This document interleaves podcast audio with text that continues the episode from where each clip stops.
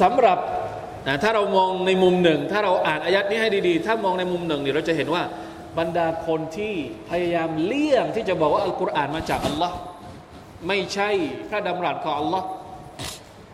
ฮะอัลกุรอานไม่ใช่ความจริงเนี่ยคนเหล่านี้เหนื่อยมาก เหนื่อยในการที่จะหาคำตอบว่าตกลงอัลกุรอานคืออะไรกันแน่ ไม่มีทางจบ แต่สำหรับคนที่บอกว่า อัลกุรอานมาจากอัลลอฮฺสุบฮานตะละอัลฮัมดุลิลลาห์มันจบ มันง่าย ทุกอย่างมันเดินไปข้างหน้าได้อย่าง ราบรื่นและก็สบาย ไม่มีอะไรน่ากังวลเลย แม้แต่น้อยอิมานยิ่งจะเพิ่มขึ้น ความรู้ยิ่งจะเพิ่มขึ้น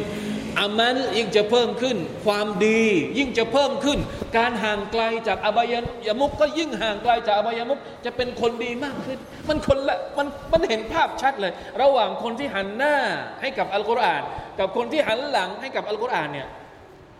สภาพมันเห็นภาพเลยว่า คนละแบบกันเลย เราลองใช้ความคิดดูเองอลองใช้เหตุผลของเราดูเองว่า ใช่ไหม